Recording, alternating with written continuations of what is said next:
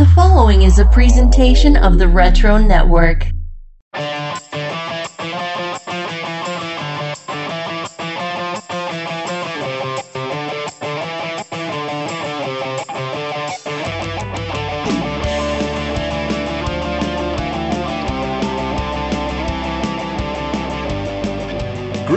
Geeks, and welcome to the second installment of our special series of interviews from behind the wizard curtain as we talk to actual staff members who worked at the most influential comics magazine in print and, as we'll explore today, online. I'm Adam. And I'm Michael. And joining us today is a man who dared to traverse cyberspace on behalf of Wizard, a webmaster who was not some malevolent multiverse incarnation of Peter Parker. Rather, he was a man with a mission. Welcome to the show, Rick Marshall. Hey, how's it going, guys? It is great to chat with you. It's our absolute pleasure to have you joining us here, and you certainly have a perspective that is, I think, unique to most who are involved with the magazine, certainly from a technical side, and I think that took you to other avenues as well. So, as we get started here, obviously all of us who were reading the magazine, we were big comics fans. It meant a lot to us, but were comics a part of your life prior to working at Wizard, or was this just a job for you? Oh no, this was sort of a dream gig. I came out of doing straight news journalism, you know, politics, government, local news, that sort of thing. And when I saw an advertisement for a position at Wizard, I jumped at it because I, I grew up reading comics. Um, I learned to read with issues of Spider-Man. I remember my, I still have my first comic that I ever purchased. And when I eventually uh, made the move down from up here in capital region of New York now down to where Wizard's offices were, I part of the process involved moving, I think about a dozen long boxes as well as, you know, many boxes of, you know,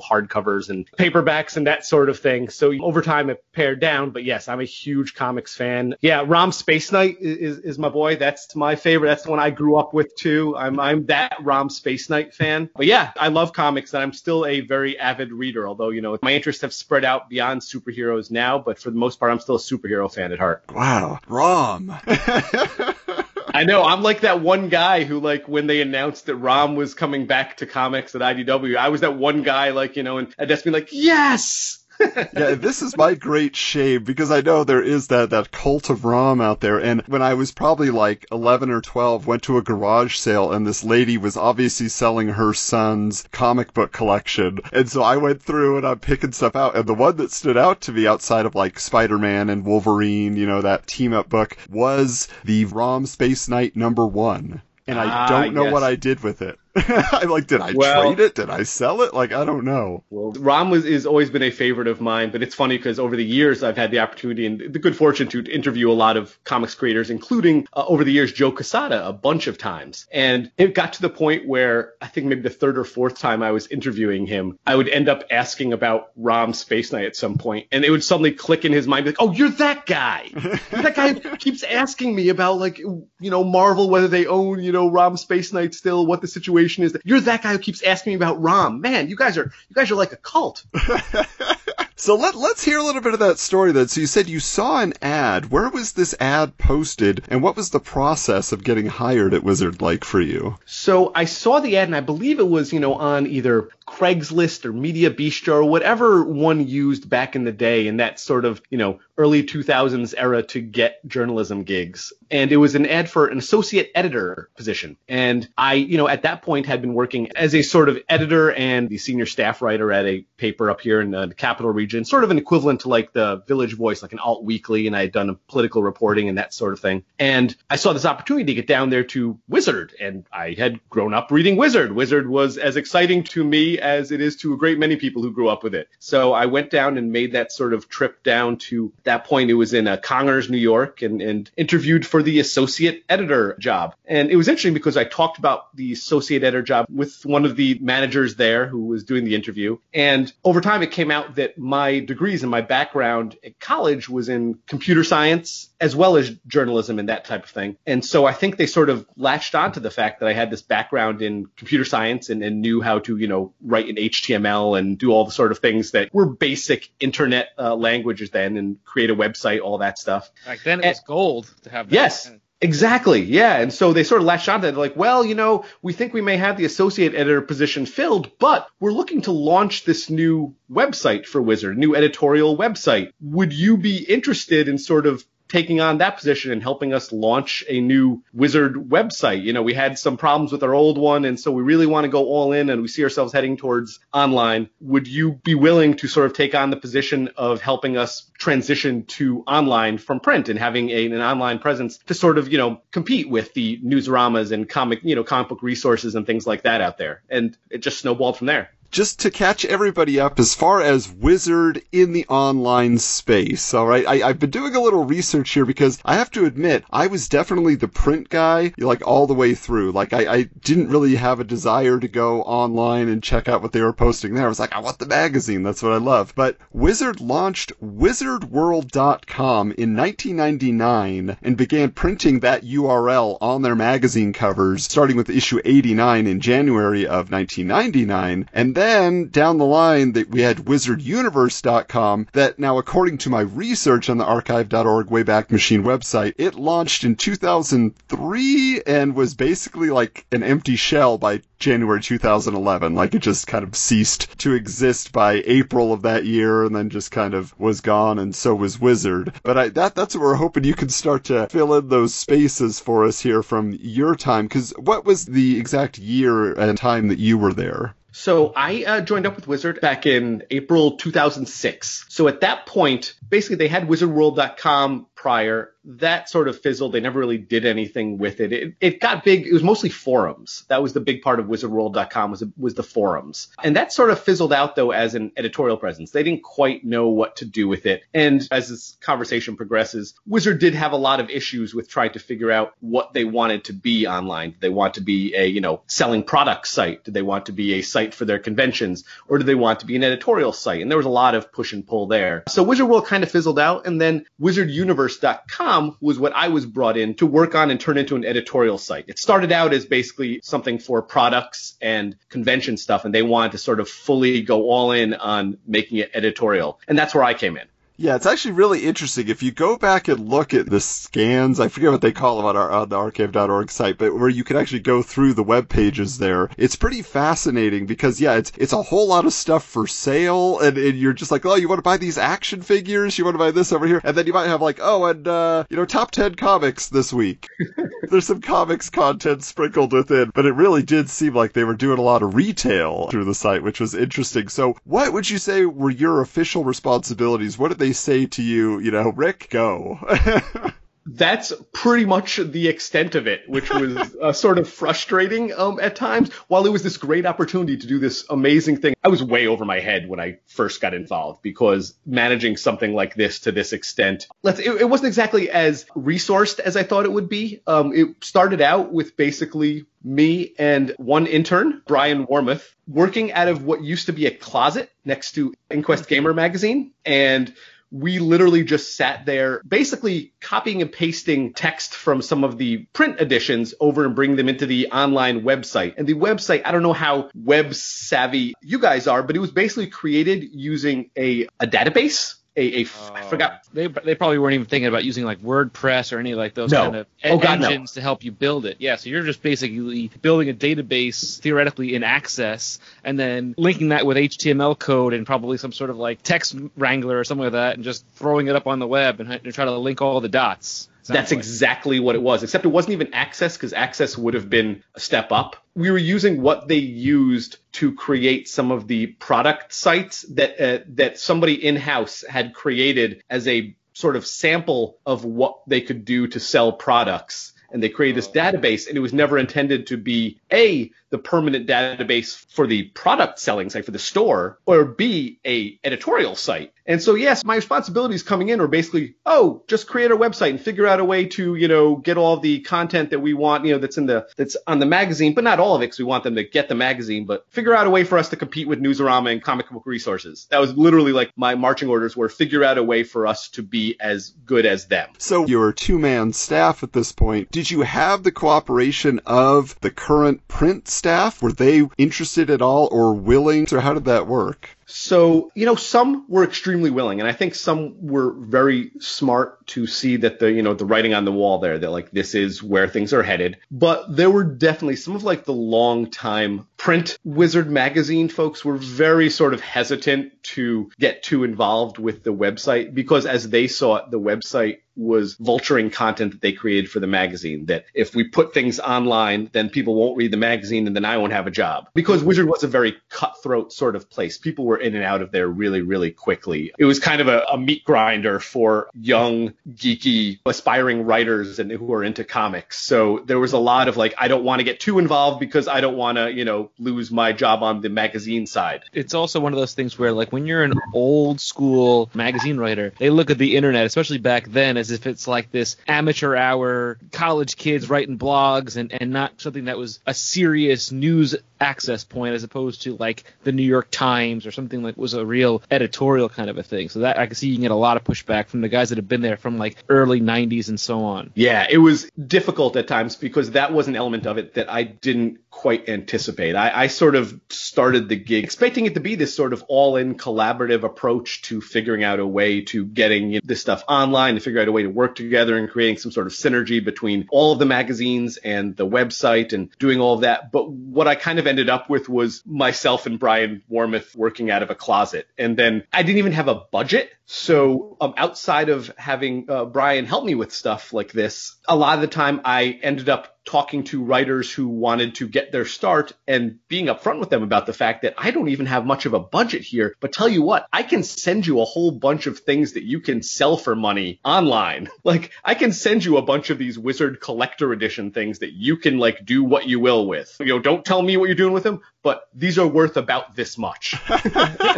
now that is fascinating. Yeah, I love that idea. Yeah. That little bartering for content. Well, you know, I came from um, like writing about this stuff, and it, it really irked me that the attitude a lot of the time was that you know do what you can to give them exposure. Like I know that's become like a very like worn sort of like theme when it comes to journalism and people starting out. But I've always been super opposed to the idea of not paying people or rewarding them for their work. Like these are writers who want to get into this, got to be rewarded somehow. So it started as like a little secret mission between Brian and I, and we would go in and to the Wizard Warehouse, which was right next to the editorial office, and we would request a bunch of Toy Fair guide to this, like the Toy Fair, Twisted Toy Fair Theater, you know, collections or some other collections that were there, and we would just package up a whole bunch of stuff every month to send to the people who are contributing to the website.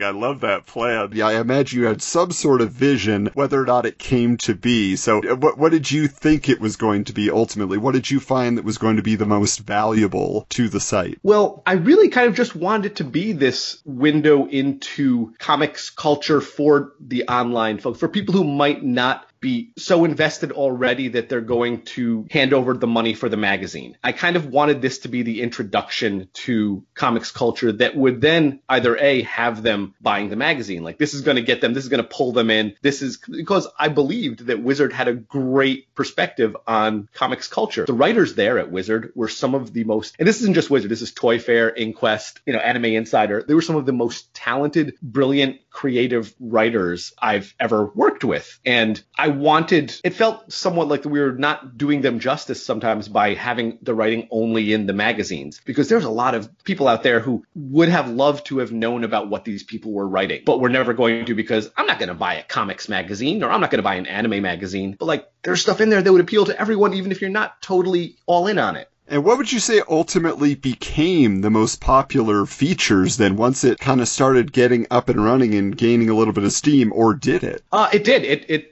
the website hit a massive point. Like we had massive traffic on the site at one point where we were actually competing very well with, you know, the CBRs and the newsaramas and things like that. And that was, that was probably the, the peak of it. And some of the biggest features were probably Thursday morning quarterback was, was a big one. Twisted Toy Fair Theater was always big. You know, it was really pretty much anything from Toy Fair did really, really well. And, and that kind of, I think sometimes when I sent out my reports that were requested which articles are doing well and which ones aren't and that sort of thing and which, what the traffic, you know, is for this week and which which articles did the best. I think that sort of sometimes rubbed some of the Wizard folks the wrong way too, is that Toy Fair was almost universally the biggest sort of content source for the website. Stuff that we pulled from Toy Fair magazine, even we're just an excerpt and, you know, threw people to the magazine for the rest of it. That stuff did phenomenally well on the on the website. And also, I'm trying to think some of the other stuff that did really well. Our webcomics coverage did really well. And that was something that Brian and I totally brought to it that Wizard had never really covered before was covering the webcomic scene. And that did really, really well as well. Do you remember some of the bigger names in webcomics during that time? Because I remember that being a bubble that eventually burst, but it was kind of a huge deal for a while there. Oh yeah, yeah. Um, you know, Diesel Sweeties, Richard Stevens, we became pretty close talking with him for a little while about stuff. And thankfully, there was a few people who really put me in touch with the right people for webcomics because I, I loved webcomics myself, but you know, it was it was a hard nut to crack to get in there and start doing some of these interviews and things like that. And uh, Gary Tyrrell over at Fleen.com, he had been covering webcomics hardcore for a long time now, and he knew everyone, and he provided me a lot of the introductions into the webcomics scene that allowed us to do a lot of great interviews with Diesel Sweeties creators, Anders and Maria. We did that one. Pretty much every webcomic that was big at the time, between Brian and I both, we were really tracking a lot of them, and we got interviews with pretty much everybody. Every week, we pretty much did a webcomics interview for almost the whole, whole time we were there, and those were a really big draw. I, I was really pleased with how they turned out, and it was nice to be that person who gave webcomics a place on the Wizard site right among other print comics, because I feel like web comics never really got a fair shake. There was a big division between print comics readers and web comics readers, and I don't think that division needed to be there. I like to think Brian and I helped break down that wall between the two. Yeah, it felt like as we're going through these early issues of Wizard on the show, like in the Palmer's Picks section, Tom Palmer was covering all these indie and underground comics, and it felt like, yeah, that the web comics were that new generation's version of underground comics.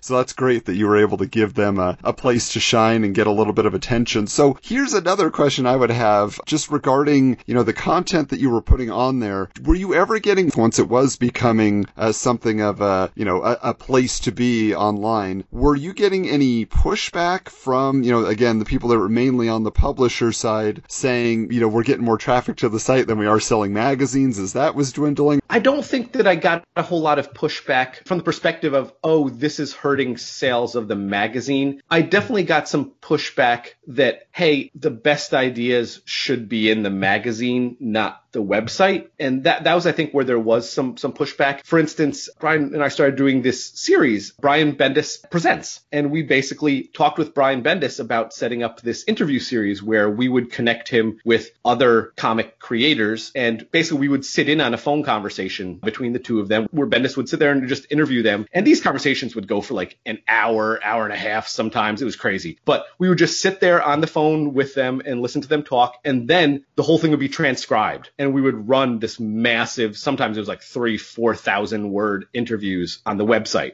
And wow. they were really good. Like we had one where he talked with Stan Lee that was, was amazing. And I, I still sort of treasure that I got to be the person sitting on the phone for that one. But that sort of thing was great and was also another one of the big draws on the website. But there was definitely some pushback after we started doing these that, hey, those are too high profile to put on the website first. We should take some of that and put that into the magazine and then not run it on the website for a while later, which often caused problems because in the, in the magazine world, you're working on a 30 to 45 day lead time when you're going to print. So stalling stuff sometimes made these things not as fresh when they would went up. And to his credit, Brian Bendis was the first one to realize that and say, hey, I really kind of want these to go up as soon as possible because that's what we're, we're talking about something going on that's very timely and I want these on the website as soon as we do them. So he sort of helped out in that because I suspect without him weighing in on it, there would have been some weirdness with those interviews not going up until way late and then they would have read very weird because we'd be talking about things that came out like 30 days earlier. It's kind of funny. So like one of the things that I've been thinking about is, you know, how do you compete with things like, you know, Newsarama at the time? And looking at it through like a 2020 lens, it would have been great if somebody would have been like, we should sell a subscription to the website where like you can get basic content free, but if you want to get more detailed stuff, like maybe all the archives of all the past issues of Wizard and just have scans like online that people can go back and look at old stuff get ideas, and then get these interviews as like a paid subscription content. Or if you had a paid subscription to the actual physical magazine, it also gave you access to do it on the web and look at it as well. That wasn't even a thought back then, but it would have been a great way to get a niche in, in the industry. Well, it's interesting you brought that up because one of the things that did come up was giving people who have a Wizard magazine subscription some sort of extra access or something, like some sort of bonus on the website side of Wizard. But it couldn't be figured out with the current database Yeah. that they had. With the technology they were working with, they just could not figure out a way to do it. And I have to admit, at that point, when they started bringing that up, I was did one of those Homer Simpsons back into the bush. I'm like, you know, if you guys want to do that, you guys got to figure that out. I'm I can't really be involved in that. You need like an e-commerce guy and like you know, Yeah, uh, they were like, "You're the computer guy. Can you figure this out?" yes, we need to buy about a fifty thousand dollar server and yeah, sure, yeah, yeah, and like that was not my background in computers, so uh, yeah, I was I kind of backed off on that. And if you guys want to figure that out, you just tell me what to do. But yeah, that's where that got left. But that was brought up as something they would like to do. So I'm curious, you you brought up earlier these ideas that the forums were the most popular place. What was going on in the forums during your run? Like, were you a moderator? Were there people that rose to the top? Is there anybody that was like a forum contributor and now they write comics or anything that you're aware of? Absolutely. The Wizard Universe message board, I was also a moderator on that because they said, hey, you're the computer guy. You should also be tracking our forums. so you can imagine how well that worked out. But to be honest, there were amazing people on there that I am still friends with. Like there are people that I met moderating those forums and being involved with the forums that I am still friends with. I've met them in person um, at conventions and are still Facebook friends and all that sort of thing. The Wizard magazine folks and the print magazine folks, they were actually a lot more active on the forums. So I didn't need to do as much there. They really liked interacting with people on the forums and they ended up getting some writers who would end up writing for both the magazine and I brought in some folks who wrote for the online site that way. Then those people have gone on to become very prominent writers around here now and, and throughout the comic scene. Um, but there was definitely a few people who came up through the Wizard Universe forums, then became either, you know, interns or writers, you know, entry level writers at Wizard or on the site, and then are now writing for movie, TV, and comics. And there's a bunch of people who came up through those areas. And that's where I got a bunch of the writers for the website itself. We had regular like weekly columns written by people who I met on the forums and then would end up paying via the wizard swag and merch methods. So this is my follow-up question to that then. So, because what I remember, the first time I acknowledged, okay, Wizard has an online presence, and honestly, it was one of the first times that the internet mattered to me, was reading the magic word section and seeing that, oh, Oh, now it's people with email addresses, and that's where they're getting the letters and the inquiries and all those things. So, were you one of the people just sending over saying, hey, this is a great comment, this is a great idea, or was it the print side that they just kind of had their own connection to it? Oh, that was the print side, and the print guys had a email address that people would send their questions, concern, comments to, and then they would pick what to respond to and such. And then there was a freelancer that would usually write all the responses. Were freelancers who pretty much did most of the stuff for Wizard, most of the the articles and things like that. And then there were a few staff folks on board. There was a lot more editors than there were writers for a lot of the time while I was there. What would you say is the distinction between an editor and a writer then? What is the editor doing if they're not writing? Uh, a lot of the time, the editor is just going through with the writing submission, whatever was submitted. Uh, they're going through and making sure, tightening it up. And that's honestly working at Wizard was one of the places that got me trained as an editor because prior to that, I had only been an editor now and then, but I really learned how to become an editor there. And I ended up, I think, by the time I left Wizard, I was the editor of the website and had, I think, three staff writers, as well as two editors underneath me, as well as like a team of like two or three digital producers. And I, I still kind of think about it, but I can't believe I didn't screw that up worse. like, like I did not know what I was doing getting into that. But over time, I worked, I was just fortunate to work with some really amazing writers there who were understanding of me being new to this. And we're just, we were honest with each other. Like, hey, hey, we're in a really tough situation right now. We don't have a whole lot of resources. We don't have a whole lot of people who have our back to do this, but let's keep doing this website. And, you know, the next, we'll be able to use this to, to show off what we can do. I have a question for you. So, if Wizard Brass, let's say, was a little bit apprehensive to a website, what did they say when they're like, "Oh, now there's this thing called YouTube. What do, what do we do with this type of a technology here?" YouTube, for the most part, wasn't a huge thing because comics weren't really using YouTube. I think comics couldn't figure out what to do with YouTube. So at that at that point while I was there, they weren't really I remember when a trailer came out for a comic on YouTube while I was there and we all kind of looked at it like, what do we do with this? like I think Marvel put out a trailer for one of its, you know, um, I think it was the adaptations of uh, the Dark Tower that they did, and Oh, they put out like a video trailer for it, the cinematic trailer for that like, comic. was it like a, like a motion comic trailer of some sort? Like, yeah. yeah, kind of like that. I remember that. and we were all kind of like, what do we do with this? I, you know, we write a story about it, but this is strange. Like we're doing trailers for these now. We would do movie trailers and things like that, but this was a new one for us, and that's why I don't think we had to do as much with it because we didn't get a whole lot of that in. But when we did get stuff in, there was that weird thing that I'm sure it sounds like you have that technical background to understand this, where they're like, hey, here's this YouTube video. Well, we don't want to give YouTube the clicks on it. Let's figure out a way to translate this video into a way that we can put it on our site and put advertising on it and do all of that stuff. And then it just opened up a whole can of worms where things got really complicated sometimes with some of these videos. And that was, again, I just tried my best to back off and be like, you guys fight it out and figure it out. I'm just going to hand this over to the digital team to figure out. I mean, because back then you would have to use like a you know a pl- uh, an extension through like QuickTime or or Real Media or something like that, and oh my goodness, that's got to be oof.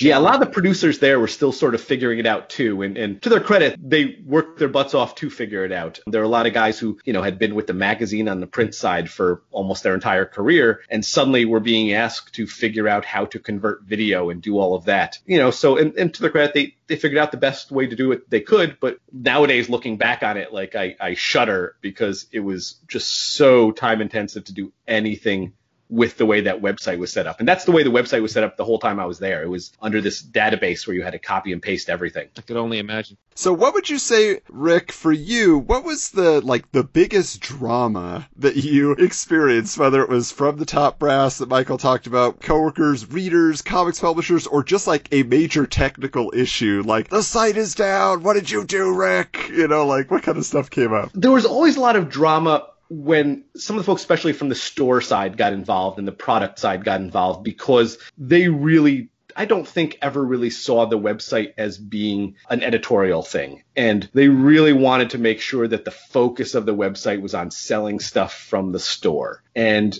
that was always a back and forth there. And I didn't have a great buffer. Usually in these situations, you want your editorial team to have sort of a buffer between the marketing and, and store and, and that sort of thing. But I didn't. And a lot of time I was brought in to sort of handle things directly with them. And having the amount of experience that I did or, or lack thereof, it was a really rough situation sometimes to try to explain to them why this isn't going to work from an editorial perspective or would look really bad to do this or do that. Like I remember when we started covering web comics and the web comic coverage was getting a whole lot of traffic. I had a conversation with some of the higher ups at Wizard at one point where they were asking me if I could figure out a way to barter with webcomic creators to give them coverage on the website if they include a shout out to Wizard in an upcoming webcomic.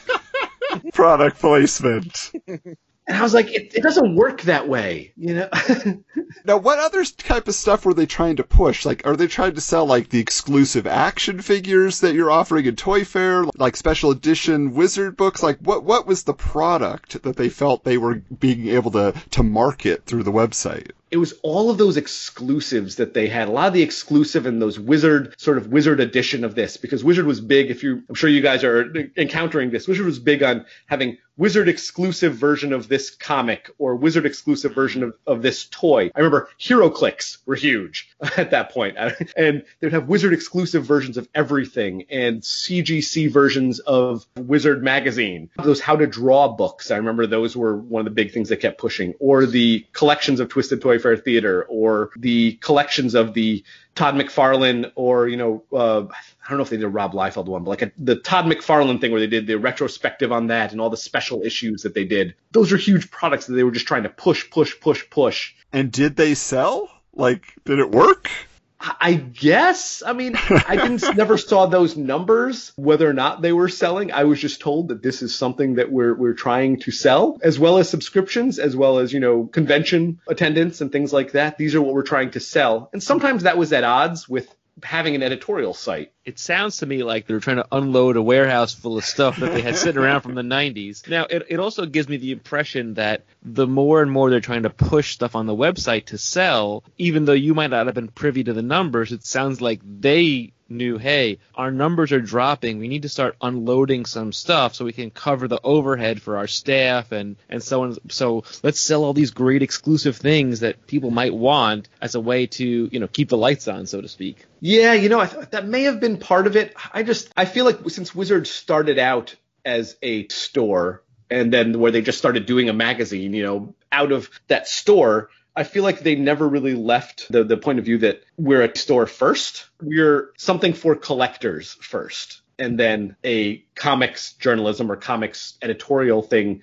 second, like a distant second or third, you know, on the list. Maybe a convention second, and then comics and editorial stuff third. And that's where I feel like it always kind of felt like, and they never quite knew what to do with the online side. Those of us who worked on the website, we sort of counted our triumphs, you know, like, woo, we did all this of as being things that we did despite the surrounding environment rather than because of it. And and uh, we feel like we all sort of went through boot camp together, like a lot of us who worked on that website for a long amount of time, because it was this massive, high pressure dealing with all this crazy drama and controversy and all these other things, while also trying to just get out as much cool editorial content as we could without ruffling feathers internally or externally. And what would you say that was the the counterpoint for you then dealing with all of that? What was like was there a prestige that came with it? Was there a perk that mattered to you? Was it getting to interact with these comics professionals? I mean listening in on Stan Lee and Brian Michael Bendis or whoever else? Like what was it for you that kept you motivated and excited? Well, you know, working at Wizard is sort of was sort of special. Like it was sort of special. I mean, what other place are you going to walk into, you know, the main lobby and there's just all these massive Alex Ross Justice Society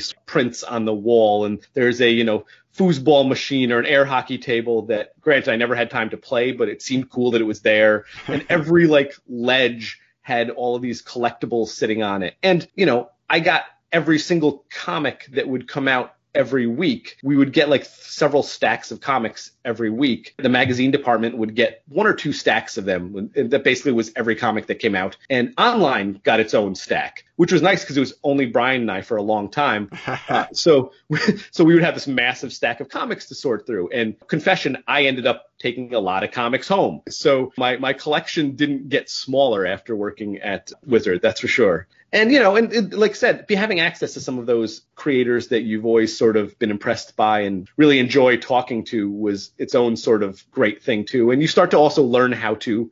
I like the experience of learning how to work with these big companies and big media companies and things like that. There's a lot of learning experiences there that I never really discounted, but there's a lot of tough lessons over time. Sometimes you got to like crawl before you can walk, so to speak, or you got to suck it up for the uh, potential of the exposure and where it could lead you to. And that's what kind of leads into my next question. Did having this job at Wizard springboard you into better opportunities and, and different things over time? Absolutely. Um, when I parted ways with Wizard, and I you can look this up online and find this out yourself. It was it was not the most pleasant and positive of um, separations. we had some issues. I, I did a, a uh, interview with Tom Spurgeon of the Comics Reporter after I left, and it was one of the first big interviews with an ex Wizard employee because a lot of the time they make you sign these non-disclosure agreements uh, when you leave if you want to get any severance pay that basically say you can't talk about your time at Wizard or do anything, wow. that sort of thing. I declined mine because I thought it was sort of insulting and I'm just not going to sign this. I'm going to feel free to talk about this because it's what you're offering me isn't worth that. And huh. so I ended up doing an interview with um, uh, Tom Spurgeon from the Comics Reporter, as well as a few other places. But the the one there with, with Tom Spurgeon, R.I.P., was one where I sort of talked about my experience there and why I left and all of that. And when I did that interview, and before I did it, I had talked to a few other colleagues like uh, Heidi MacDonald over at you know Comics Beat and such about it. It's like, hey, I'm thinking about doing this. I don't know, should I? Like, I feel like I'm just going to be burning bridges and all of that sort of thing, and this is maybe a mistake. But I talked with her about it, and she actually advised me, you know, hey, yeah, you probably are going to burn some bridges there. Be careful. And a few others said something similar. But then I sort of looked at it and said, well, I don't necessarily need to stay in writing about this stuff because I can still enjoy comics without writing about them and being in that side of things. So I'm going to do the interview. I can always go back to general news later. And it burned some bridges at first, but I also heard from a massive amount of people who were like, wow, thank you for saying that. I wasn't allowed to say it because of my NDA and I couldn't do anything. And I felt really good about it. Like I was like, okay, well, I just torched my career writing about comics. I'm pretty much done with that now. I sort of accepted that. And then like two or three weeks later, I got a call from another place, Comic Mix. And then a few weeks, and then not too long after that, I got a call from MTV News. Hmm. It was like, hey, would you want to come on and be an editor for our site that's, you know, writing about comic books and comic book movies? Would you wow. come on and do that? So you didn't have a non-compete either? No, no, wow. none of that stuff. Well, I didn't sign any of the non-disclosure things that they had there, so I didn't sign any of the severance. I didn't take the severance pay. Well, um, so Rick, what was your most inflammatory statement? Do you think in this interview? Like, what were you blowing the roof off of? I mean, what did people say? Like, oh, is that what they do there? Like, I, I just can't imagine there was a. How down and dirty did this get? You know, it, it didn't get that bad. I think it was just for a lot of people, it was confirming for those who didn't know and hadn't worked at Wizard, but had some idea, had some awareness of it. I think it was confirming a lot of what they thought was the case, but people couldn't actually talk about publicly, okay. just about the environment there. Because as I mentioned earlier, Wizard was just a meat grinder for young, geeky, wannabe comics people. So they maybe took a little bit of advantage there. Yeah, they would bring people in and like house them in these sort of like it was just a glorified trailer park where like a lot of the new writers and interns would live and they would pay them pennies and they would just write and write and basically you either just stop being able to afford writing for Wizard anymore or being employed by them, or you got another job elsewhere and there really wasn't an in between because I feel like they took advantage of that whole, oh, you have exposure. You're to be writing about comics. You're going to talk to all these cool people. And they worked them to the bone. And I remember right before I left Wizard, maybe a couple months earlier, I ended up negotiating a very large raise. And that was unheard of at the time because no one got raises at Wizard. That sounds about right. I, my background's in film and I worked for an independent film company that was very, very well known for a very long time and had a historic crash. But when I worked there, same thing. Bring in all young kids right out of college, work them to the bone, and I worked in post production. And my supervisor had left, and they offered me his job at five thousand dollars less than he was making, and at the time it was like 2008, and they're like, okay, so he was making thirty five thousand, we're gonna give you thirty thousand. I'm like, what? No, like goodbye, and I left. I was like, I'll go somewhere else and make more money. It's that's essentially what I end up doing. Like I was like, hey, here's the thing, I'm up for my evaluation. You're probably going to offer me this much, but if I leave right now, I'm doing six people's jobs. Like these are six full time jobs right now, doing all of these things here are the starting, the basic lowest level salary you get if you hire all of these people to replace me. This is all I'm asking. And so they gave me the raise. It was, it was a hard negotiating technique, I guess, but they gave me the raise. But at that point I knew I'm like, yeah, I'm, I'm probably going to be done here soon because this isn't going to, they're not going to keep paying me this, this amount of money. Um, so yeah, And so the writing was on the wall at that point. And so I did my interview and thankfully it didn't end my career. And I was very fortunate to have a lot of people who had read my writing and reached out to me about continuing to do exactly that sort of thing and manage more websites after that. And when you watched just the decline of, of Wizard as a publication, as an online presence, as all of those things, did you stay connected to it at all? Or was it really just kind of like, oh, well, you know, that was a thing and I, I don't see much future in it for me and I've been behind the curtain, so now it's kind of not as magical? Or did you still have the kind of the warm fuzzies about it on a nostalgic sense? I definitely kept tabs on what was going on there, mainly because there were still a lot of people who I had hired who were still there and who had come up with me as their editor who were still working there. And I did keep tabs on things there sort of through them and, and, you know, just keep an eye on the website because I wanted to make sure that they were taken care of as well. And we kept in touch and I, I sort of helped some of them get gigs after that point. But for the most part, I sort of backed off of Wizard for a while after that because again, I saw how the sausage was made, you know, and it was it was not the greatest of memories there. You know, just was, pulling back that curtain sometimes makes it so that you just can't appreciate, you know, that wonder that you have sometimes when you're looking through when you were you're younger and before you knew about all this stuff, picking up a, an issue of Wizard magazine or going online seeing this cool interview with a with a great creator or something like that. So I backed off of that a bit and now it's kind of nice. In the years that followed, then I got slowly eased back into doing that sort of thing and it's been nice to take that break from from Wizard. Sounds like a a don't meet your heroes kind of scenario. Yeah, you know, in some ways, but like I said, some the folks who who work there at the time, the writers and the editors there, were some of the most creative and talented people I've I've been around who were in the editorial side, and I'm still friends with a lot of those guys, and they still remain some of the most creative and talented people that I know. So it was really great to interact with them and go through that sort of experience with them, because again, I feel like we just went through this really tough, really stressful, really crazy sort of churn of editorial and and dealing with these superheroes and all this sort of stuff, and then and now we've all kind of settled into our careers that were informed by all those experiences we had earlier together. Yeah. Now we have uh, some closing questions just to have a little fun here. You talked about earlier, you know, you got to keep some of the comics that were coming in, your collection's growing, but when you look back at, you know, some of the, maybe the swag that you ended up, some sort of collectible, is there a specific item like, wow, I can't believe I walked away with this? Something that is just a nice memento of your time there. I definitely remember it was funny. I you know that day when you sort of are leaving your job or being escorted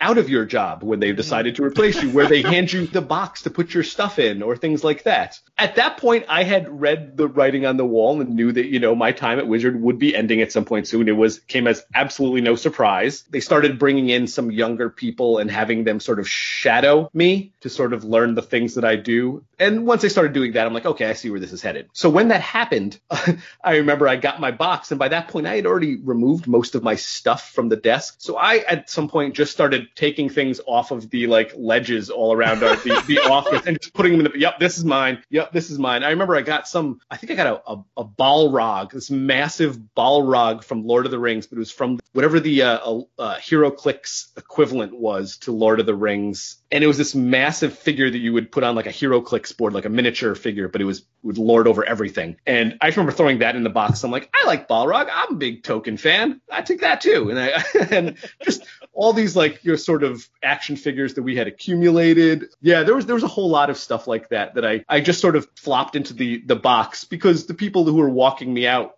were friendly with me. They're like, yeah, man, take whatever. This is the raw deal you're getting. So, hey, just pop stuff into the box. and our final question that we're just asking to everybody, because the name has not come up yet as we have had our discussion, but Gareb Shamus, cool or fool? Um, not really there. Like that was, like, you know, it's funny because he's he's held up as being this figurehead of for all of Wizard, but he was never actually in the office that I remember. I met with him a, maybe a few times over the years, just when I would be brought in to be the website representative in a meeting, but I would just stay kind of silent. And he was there. He never remembered my name. He had no idea who I was.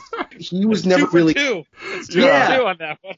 Well, it was really funny because a uh, funny story. Years later, I was when I was an editor for MTV News he came in because Wizard was looking to do a partnership with MTV on one of their upcoming conventions. They want like have MTV be like the media sort of partner and covering all of this stuff, having this big sponsorship relationship and things like that. And I remember the MTV people that I worked with like, hey, Rick, come along to this because you know you're a big part of this, and also you, I think you know these Wizard folks, right? You, are familiar with them. I was like, yeah, yeah, no, this would be great. And so I went to the meeting, and I remember when Gareb walked in the door, he had zero idea who I was. And and he's just like, "Hi, Rick Marshall." And then I remember the the person who was with him leaning over and mentioning, and I could tell he was mentioning, "Yeah, that's Rick. He used to work with us. He used to work for us." And there was that, "Oh, now I have to act like I know him." sort of like moment where you could see it kind of going across Gareb's face. Oh. And yeah, it was it was a bit of an awkward scenario. Like he, he was never really present. His brother Stephen was in all of it. Stephen Shamus was much more hands-on and, and sort of involved with Wizard day to day. But Gareb, for the most part, was just the figure. He didn't even write his own letters from the editor columns. Like somebody wrote those for him.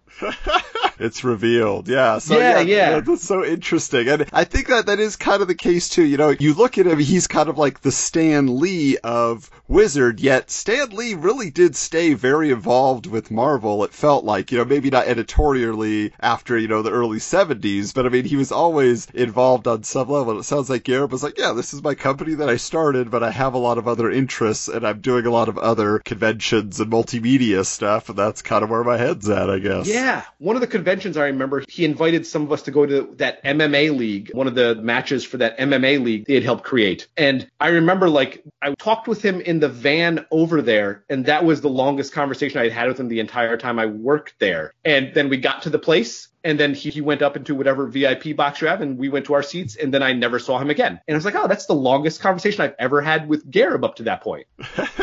And aside from not knowing your name, then overall, just you know, a guy. Yeah, he was. Yeah, he was a, a guy. Like I, I wish I had more either, you know, more interesting things to say about him. But for the most part, he was sort of the figurehead. But like you said, he wasn't nearly as involved as like a Stan Lee or some of the other folks that have been held up as the icons of a certain brand might be. Um, Like, I used he- to work for Apple, and, and like uh, I was there for many many years while Steve Jobs was around, and, and I live in Long Island, but I opened the Fifth Avenue store in, Oh, wow. in New York City, and he was there, and I was in a fair distance away from him, but it was like seeing Beatles walk in when you saw Steve Jobs walk in. It was crazy. Yeah, you know, like I said, Gareb. I mean, I don't think I ever saw Gareb in the editorial office. Um, once the whole time that I worked there, I usually was up in the boardroom is where I would interact with him, if at all. So yeah, I don't remember him ever really being involved in the the editorial side of the site the whole time I was there. That was more Pat McCallum and Brian Cunningham, and those are the people who were shaping Wizard magazine. That's wonderful. Well, Rick, this has been honestly so much fun to get your insight, your stories, and your perspective. Because yeah, what a wild ride there, uh, online surfing the web with Wizard. And so I'm curious for you then, what are your current projects? Is there anything you'd like to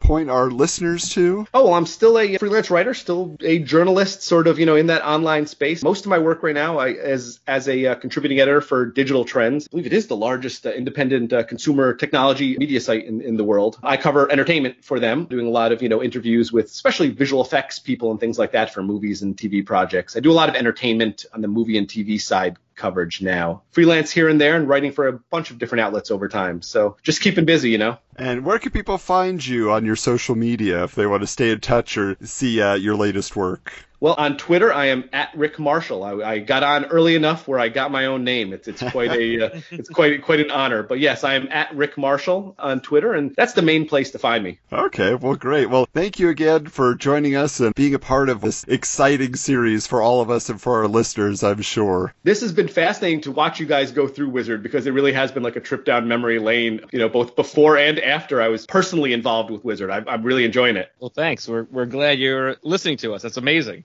And we sincerely want to thank you, the listener, for joining us for this second installment of the Wizard Files. And believe us, we have many more interviews to come. In the meantime, this Wednesday, we are bringing you a mini episode where we will cover everything we didn't get to in issue 17, as well as the 2099 hotline reviewing the first 10 issues of Punisher 2099. Of course, the following Wizards Wednesday, we will have a new episode for you, but we are preempting issue 18 to bring you the Death of Superman tribute special. Yes, a special edition magazine released by Wizard in 1993 in the wake of the Man of Steel's demise. We have Mickey from the Retro Network joining us, so we can't wait to share that with you as well. It was a very fun discussion. So, until next time, we're closing the files.